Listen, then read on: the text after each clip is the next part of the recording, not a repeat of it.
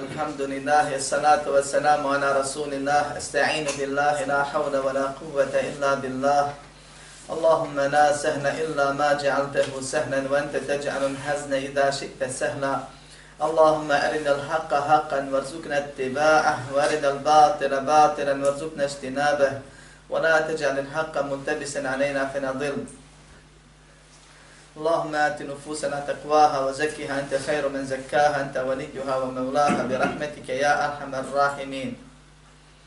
ربنا لا تزغ قلوبنا بعد إذ هديتنا وهب لنا من لدنك رحمة إنك أنت الوهاب. اللهم إنا نعوذ بك من همزات الشياطين ونعوذ بك ربي أن يحضرون. اللهم يسر ولا تعسر. اللهم بارك وتمم بالخير. Amma ba'd. Sva, sva hvala i zahvala pripadaju samo Allahu, gospodaru svih svjetova. Njega hvalimo, njemu zahvalijemo. Od njeg pomoć, oprost i uputu tražimo. Koga Allah uputi napravi put, tome nema zablude. Koga Allah pravedno u zablude ostavi, nećeš mu naći ni upućivača, ni pomagača.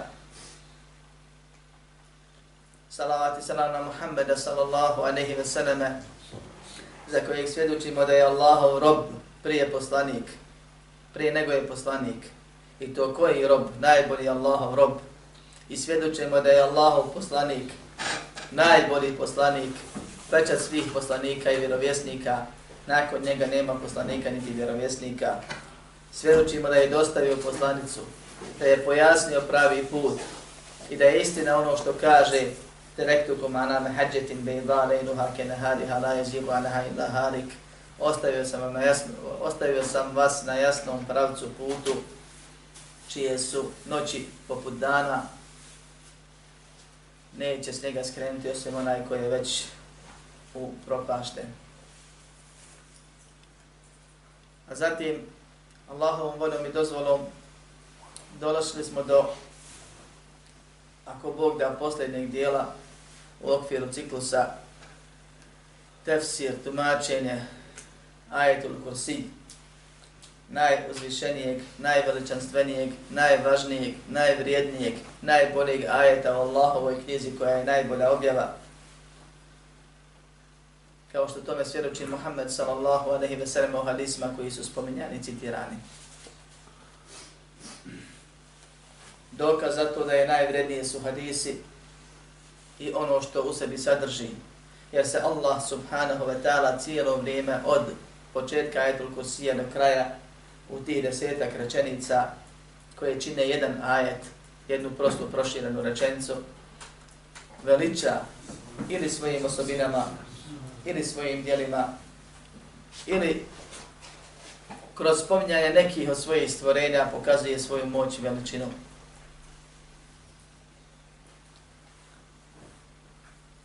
Allah subhanahu wa ta'ala također se robovima predstavlja i napominje ih na ono što su stvoreni kroz početak ajetul kursije gdje su spomenute tri vrste tevhida.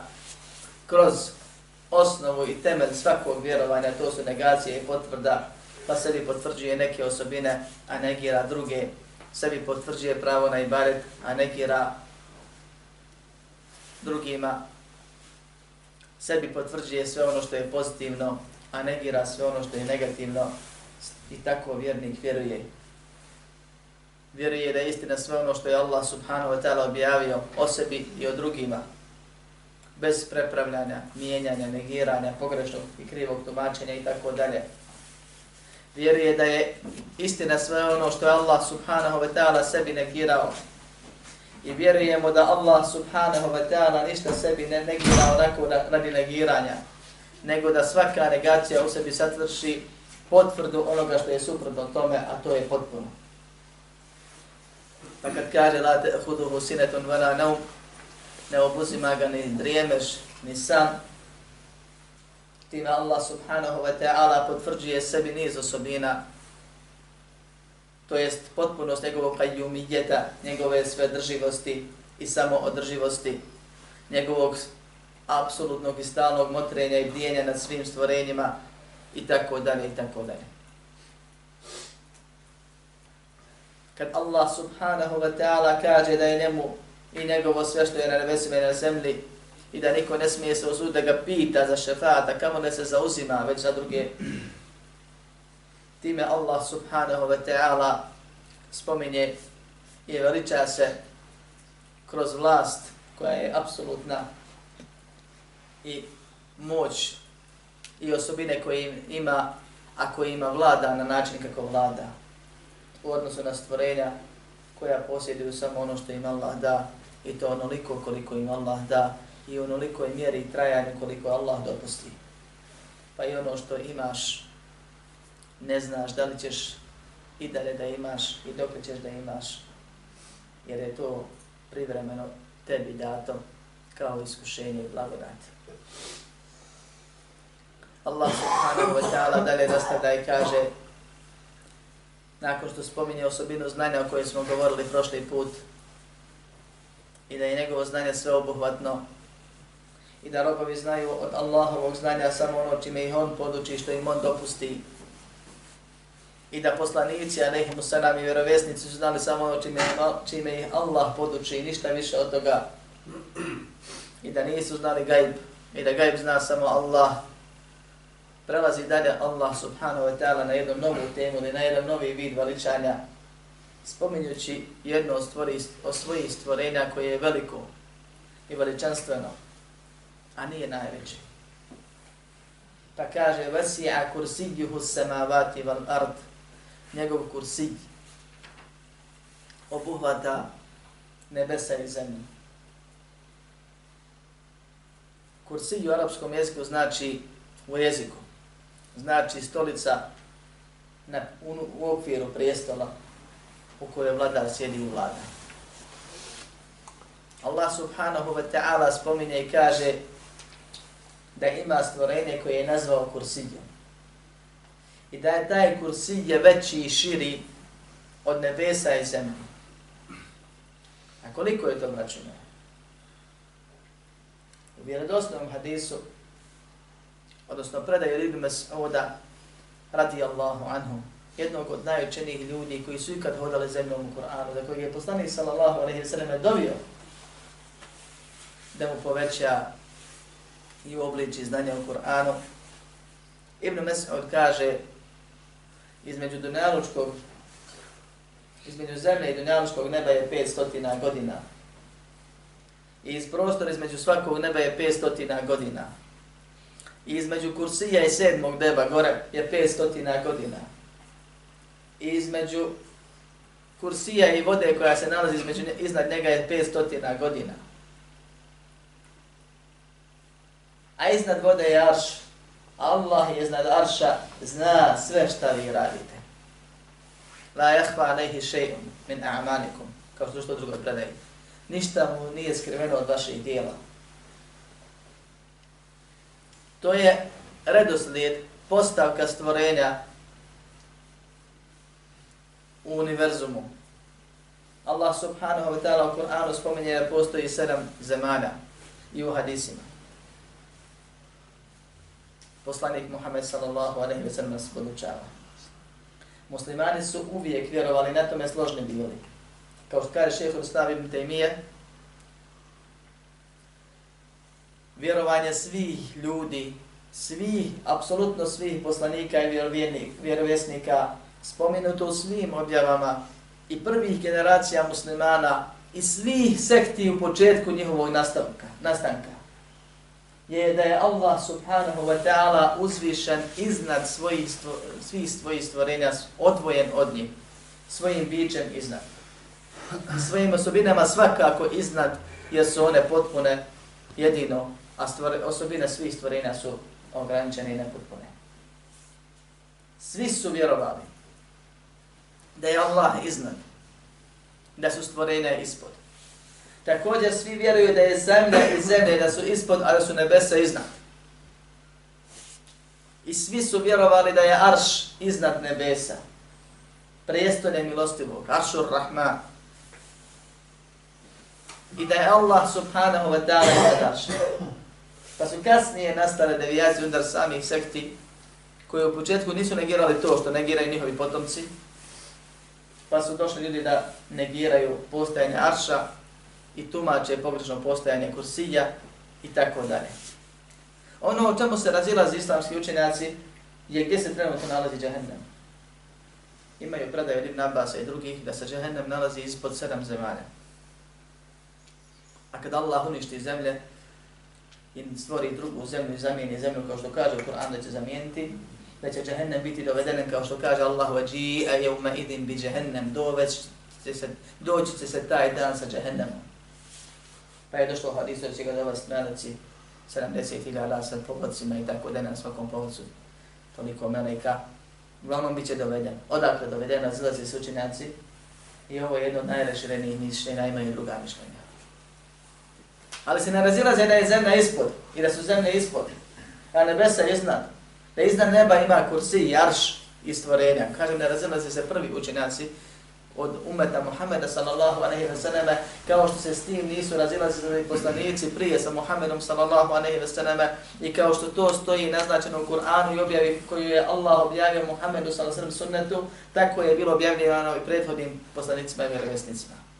Da je Allah gore da su stvorenja dole da Allah sebi stvorio stvorenja arš prestolne bez potrebe za njim iz mudrosti koju on poznaje da ispod prestolja postoji voda kao što je došlo u hadisima i arš i kursi, da je su ispod kursija sedmo, šesto, peto, četvrto, treće, prvo, drugo, prvo nebo.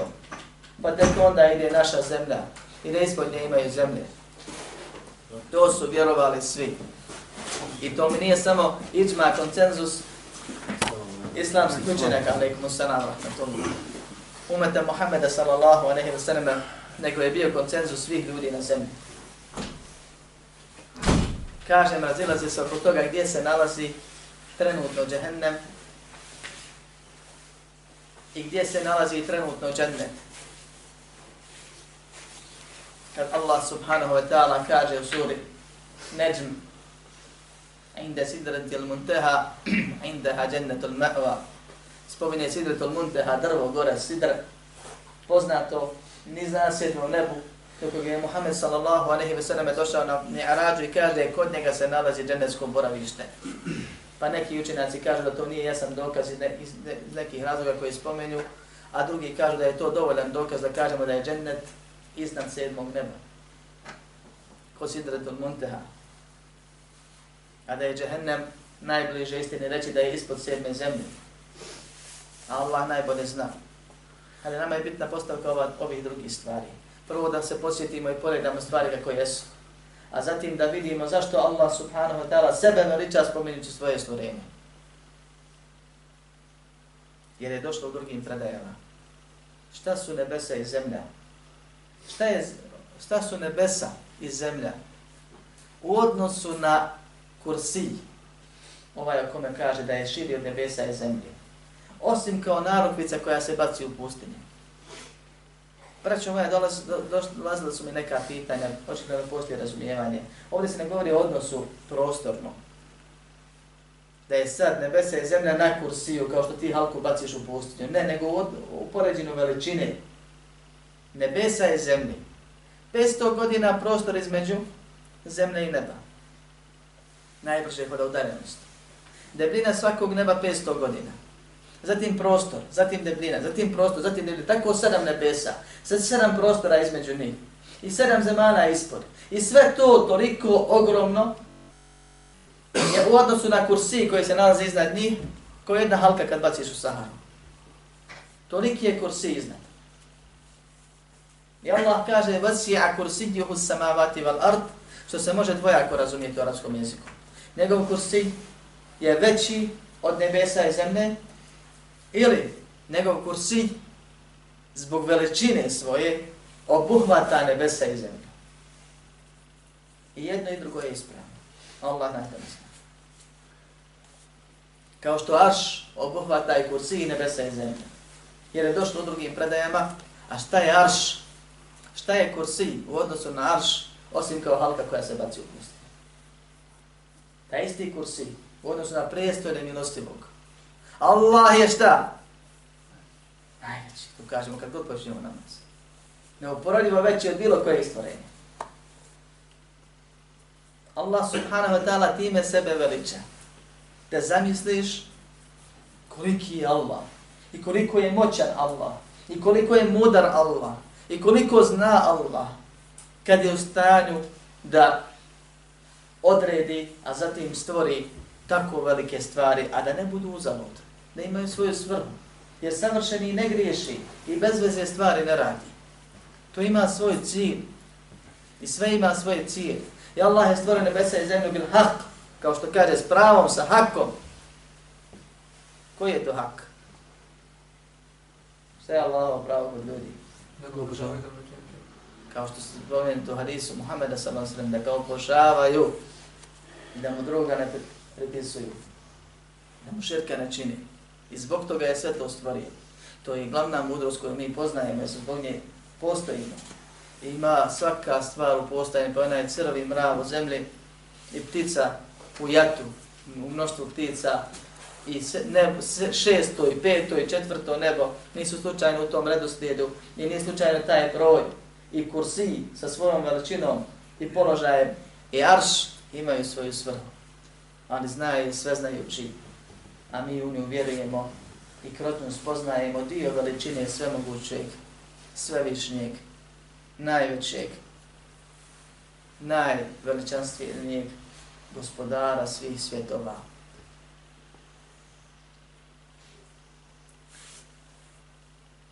Braćo moja, općenito su u ovo vjerovali muslimani. I muslimani su se složili, kao što se spominje šehr Islam ibn Demir, napisao je dijela i slaganje se desilo davno prije nego neki napravi nekakvu ekspediciju, obišao svijet i došao do otkrića da je zemlja okrugla. Muslimani su se davno ranije složili da je zemlja okrugla. Pa se postavlja pitanje kako razumijeti ove stvari ako je zemlja okrugla. A jeste. I mi nemamo problem s tim. Ima mišljenje unutar Islama koje je pobija koncenzus spomenuti. Jer kad se umet na nečem složi, to mora biti istina, umet se neće složiti na zabludi. I to je put vjernika koji ga Allah naređuje da se slijedi u Koranu, ono na čemu su vjernici u jednom periodu. I suprotno tome je neistina i neispravno. Pa se postavlja pitanje ako je zemlja okrugla,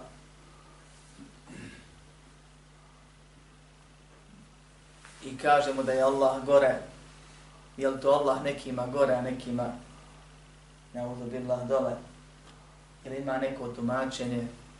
I kako to pojasniti? I šta? I kako na to odgovoriti, jer oni koji neće da pripizna, pripišu Allah ono što su mu vjerovali svi poslanici i vjerovjesnici, upravo dođu sa ovim takozvanim logičnim objašnjenjem. A toliko su sposobni da skontaju da po zna koji put ponavljam kad im neko pokusa na vrata pitaju ko je. Toliko njihov razum može da dobaci. Meter za vrata, ali pita ko je nestao. Ne vidi. A hoće da skonta što se dešava iznad sedmog neba, iznad kursija, iznad arša.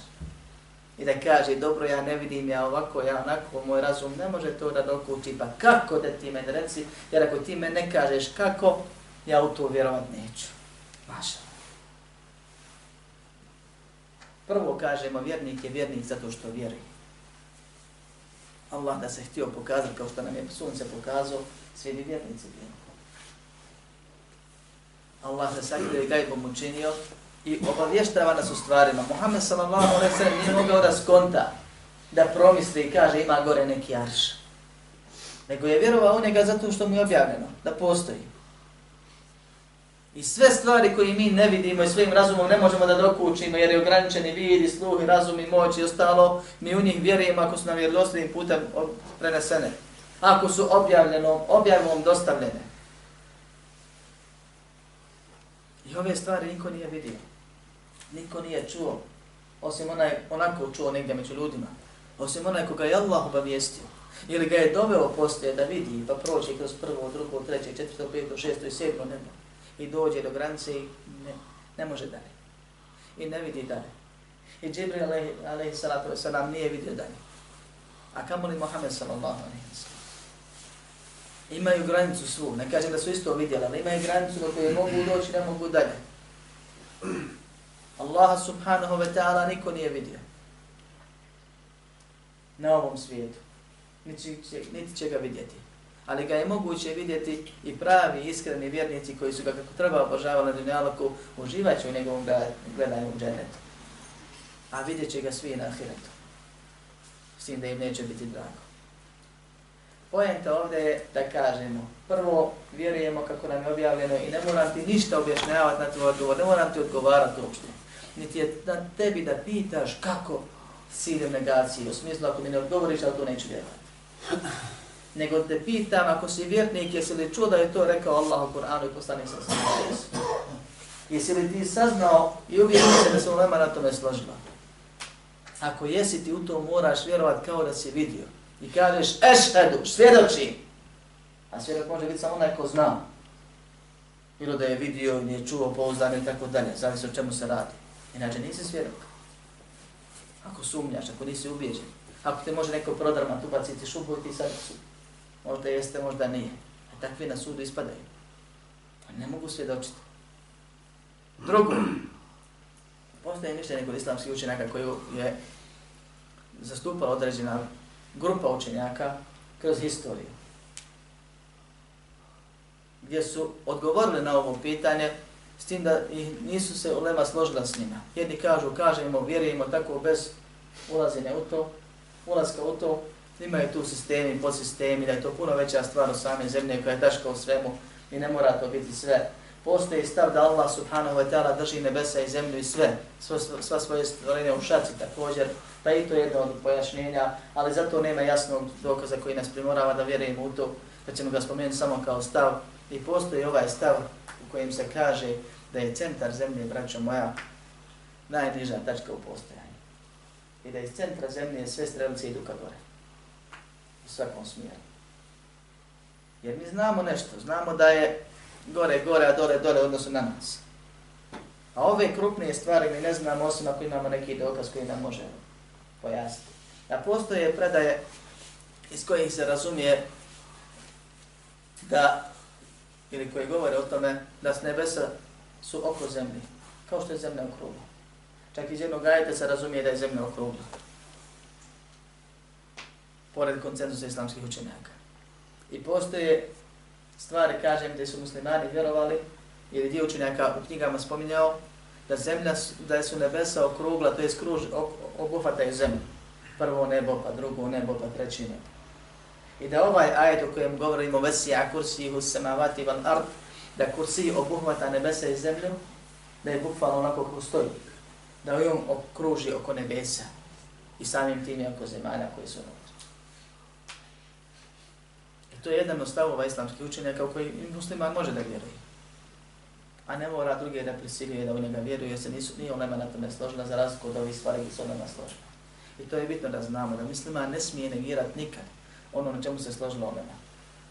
A u okviru mišljenja koja postoji, ako postoji tri mišljenja musliman može se shodno ubjeđenju, tome kako ga je ko naučio ili uvjedio, može da vjeruje u jedno, drugo ili treće, ne smije da izmisli četvrto. Jer muslimani u jednom periodu, jednom vijeku nisu znali za četvrto. A kažem, kad se ljudi raziđu oko nekog zida, da li je zid bijel, crn, smeđ, žut i tako dalje, taj zid je sigurno jedne boje. Istina je jedna. A naša percepcija stvari je nešto drugo. Na osnovu toga, ako su muslimani vjerovali jednom periodu da je istina u jednom od troga, sigurno je bila u jednom od troga. I čovjek nema prava da dođe sa četvrtim stavom. To je općenito u svim pitanjima islamskim. Shodno tome znači musliman ima pravo da vjeruje da je centar zemlje najniža tačka u postojanju, da sve iz tog centra ide ka gore i to je isto ona, kao što kažu, sila zemljine teže i tako dalje. I zato sve stvari padaju ka dole i lakše idu dole i ostale stvari ne, nećemo ulaziti u nauku, nećemo dokazivati naukom mislim to jer nauka je promjenjiva, a islam je trajan i vječan i Kur'an i sunnet on se ne mijenja. Zbog toga kažem, na osnovu toga kursi i fizički obuhvata.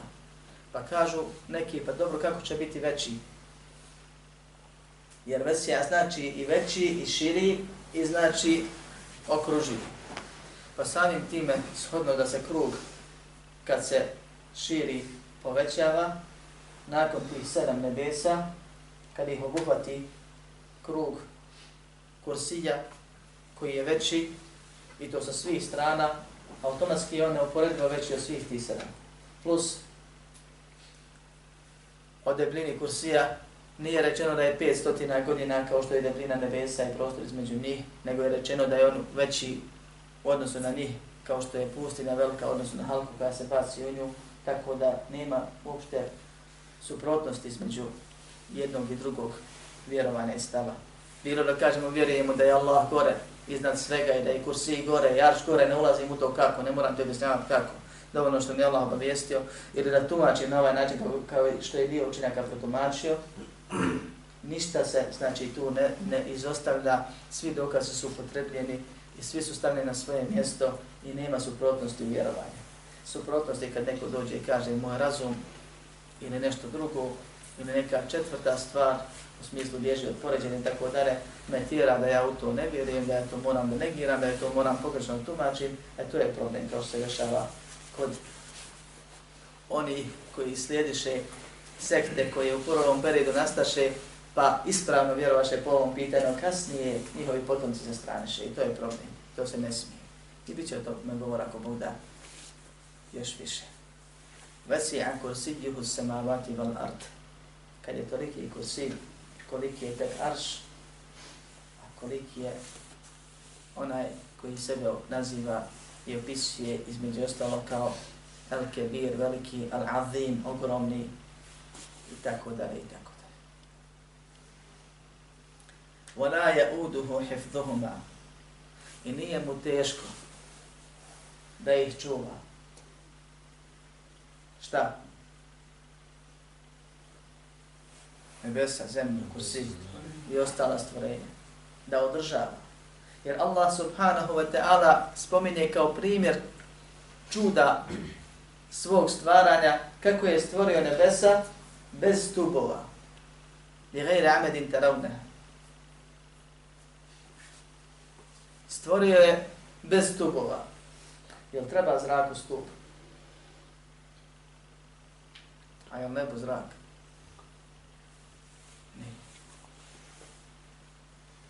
Jer Allah subhanahu wa ta'ala, nemojte ovo da sumnjate, da zato ja ponavljam svako malo. Allah subhanahu wa ta'ala na dva mjesta u Koranu spominje da su se nevjernici sprdali s poslanicima kad bi mi ovi rekli da ima gore ne ploče železne. Pa da nam skini koju ploču ako istinu govoriš. Ne mojmo biti ko onda sumnjamo te stvari, ne smije se. Nebo je popločano i ravno u odnosu na nas, ko što je zemlja rada kad je gledamo ovako. I to je stav, ne u, u, jedan od dva stava, nego dio stava. Kad kažemo da je zemlja ravna, ravna je meni tebi, Allah to spominje ko blagodat, kako nam je zemlju ravnom činio da po njoj hodimo. Ali ne znači da nije okrugla, ravna je ovako kad idemo, kad gledamo, zbog veličine. I onda je okrugla jer se na tom ulema složila da je tako. I nebo je ravno jer prati zemlju. Onda su na meni na tebe. I ploče su velike. I napročima se nalaze vrata. I slušali smo Fatihu kako je Melek otvorio posebna vrata koja se nisu prije otvarala i sišao. Zrak ne treba vrata. I zato je nebo 500 godina debele železne ploče. I od njih sastavljeno. I na njima Allah vrata dao. I kroz ta vrata kucao je Džibril da prođe s Muhammedom s.a.v. do sedmog neba. I kroz ta vrata kuca melek smrti sa dušom koju vodi kroz jedna od tih vrata da vidi hoće li mu se otvoriti ili neće. I svi ćemo mi jednog dana da poletimo, samo što će neki uz Allahom voljom i milošću da prolete gore, a neki će biti vraćeni dole, na prvom nebu, na prvim vratima. Neko će da bude upisan u knjigu dobri koja se nalazi visoko gore, a nekom će se odbiti da se vrata otvore pa će biti vraćen u knjigu oni koji su nepokorni, koji su žehennemni, siđini. Da nas Allah sačuva od Allaha je patnje i da nas obuhvati njegovom milosti. I zato Allah kaže nije mu teško da ih drži. A to po nekoj logici bi trebalo da padne. In Allah yumsiku samavati wal arda an tazula wa yumsiku samaa an taqa ala al ard Allah je taj koji drži nebesa i zemlju da se ne padnu, da ne, ne odu. Ne. Allah je taj koji drži nebo da ne padne na zemlju. Illa bi idni, možeš njegovom dozvolom. Ako Allah dozvoli, bit će. Kaže, nije mu teško da ih održava. Nije mu teško da ih čuva. A pošto ga ne obuziva ni drijemeš, ni san, ni gaflet, nema stalna svi motri, nemoguće je da mu izmakne kontrole, se desi nešto ko što ljudima desi. Naprave Titanic, pa potrebe kod Titanic.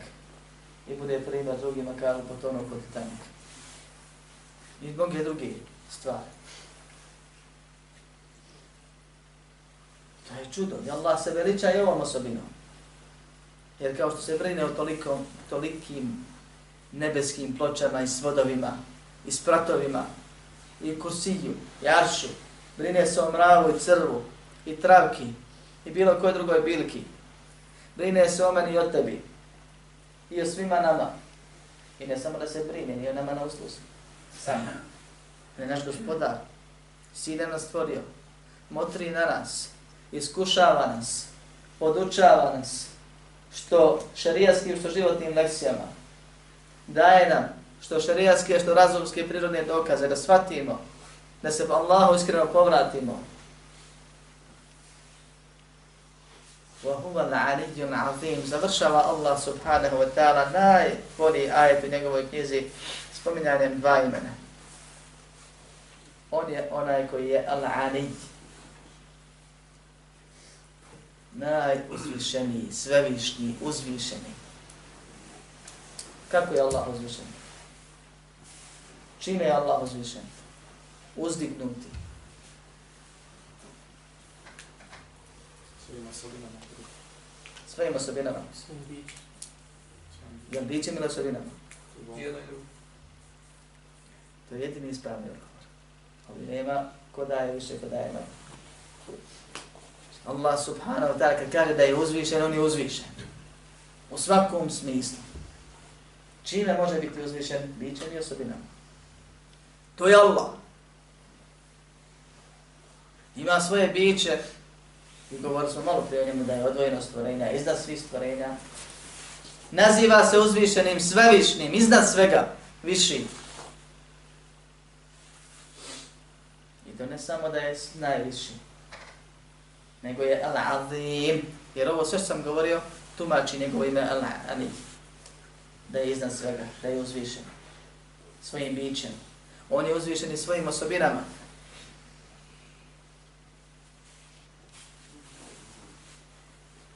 A njega ima jedna od osobina je da je ona nadli. Svaka Allahova osobina koju ima, koju spomeni i svako njegovo dijelo koje nam spomene ili mi na svojoj koži osjetimo ili na primjeru drugih vidimo, Allahovo dijelo i Allahova osobina je potpuna, savršena. Allah ima više struke osobine, mnogo brojni. Ima puno imena. Koliko ima Allah imena? 99. Što ga vi ograničite naša. Sto. Koji mi poznajemo.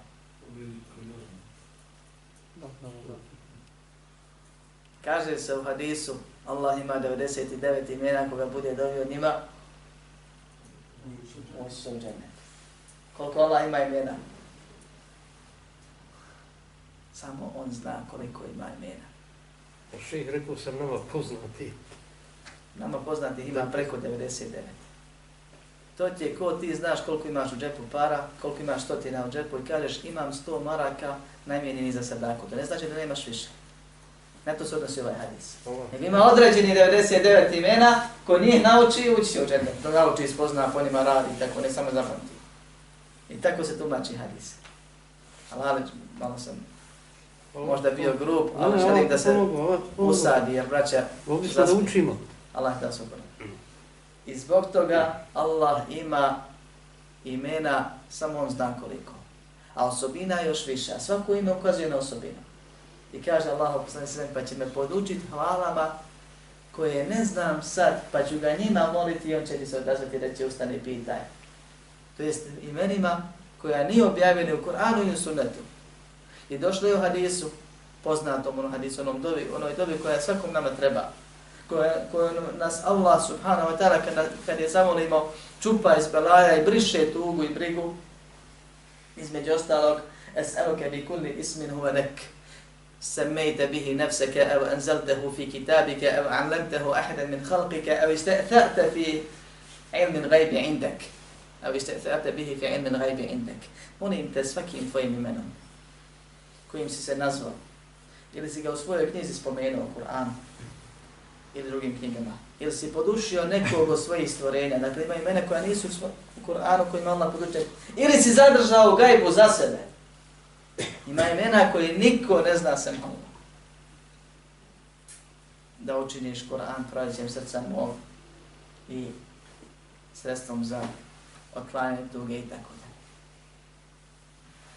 Naučite da ovo ako ne znate korisno je jako. Da nas Allah pomogne sačuva. I zbog toga Allahova svaka osobina koliko god da ih ima, a mi ne znamo je savršena i potpuna vid sve vidi, sluh sve čuje, znanje sve obuhvata, milost kao milost, ona općenita, koja se odrašava prije svega na dželku, sve milost. Milost, onome ko milost, kome milost treba ukazati, Allah zna koje je za toga potpuna u džennetu. I tako dalje, i tako dalje od njegovih osobina i imena koje je spomenuo pored ovog Al-Ali i on je svakom tom osobinom uzvišen na način da je njegova osobina potpuna, a mi ono što imamo od osobina neko je jak, neko je bogat, neko je od onih oko sebe neovisan, neko čuje, neko vidi, neko ne čuje, neko ne vidi i tako dalje. Što imamo, to je ograničeno. I to je kod nas onoliko koliko nam Allah dopusti. I to je blagodat i iskušenje. S tim osobinama se može zaraditi sevap, a može i grije. Pa je bolje nekom da nema vid kad svašta gleda, nego da ga ima. I jezik bolje mu je da nema, nego da ga ima.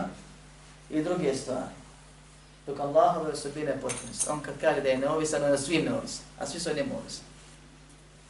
Kad kaže da je bogat, toliko je bogat da sve što je dao i što, je, što bi dao, kad bi se svi skupili na jednu ledinu, i prvi i posljednji, od Adema do smaka svijeta, i zamolili bi ga, i kad bi svima dao što traži, a ne daje sad svima što traži, daje svakom koliko treba, da bi ga iskušao i da bi mogao s tim da položi ispit, ako radi kako treba, kad bi svima dao što traži,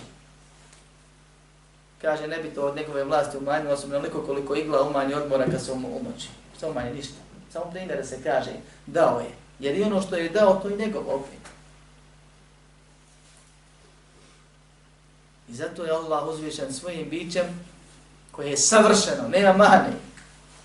Nešto najljepše što oko može gledati. I osobinama koje su potpune.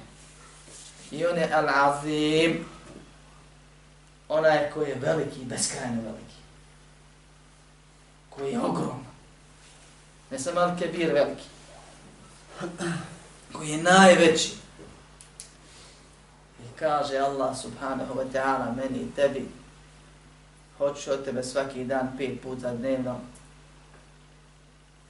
na svakom rekatu, da kažeš Allah je najveći, pa da proučiš Fatihu, najbolju i najvredniju suru kao suru, i da me veličaš onim i onako kako sam ti rekao, pa ću ti dati ono što čime sam te nadahnuo da tražiš, a to je uputa i večna sreća. Pa da kažeš Allah je najveći i da se sagneš i nakloneš, da se poniziš. I kad se poniziš naklonom koji se ruku zove, da kaže subhane, potpuno, bez mahane, čisto od svake manjkavosti, savršen, Rabbi, moj gospodar, ja sam rob. Al-Azim. Onaj koji je veliki, ogroman. A ti se poniziš, a njega veličaš ogroman. I hoću od tebe, moj robe, da nastaviš još više. I da kad spustiš najčasniji dio svoga tijela, svoje čelo, svoje lice, u zemlju, u prašinu, na pod, da kažeš isto ovo, ali ovdje nije dovoljno azim. Još više se se ponizio i još više ćeš me veličati. I to nije dovoljno. Time se Allah nije veličao u smislu da smo mi sad ispunili od sebe. A to je maksimum što čovjek može uraditi. Da kaže Subhana Rabbijal A'la, ona prva osobina, Aliyyun Azim. Svevišnji. Kao da si rekao tvoje biće iznad svega. I ono je najljepše i najpotpunije, nema manjkavosti.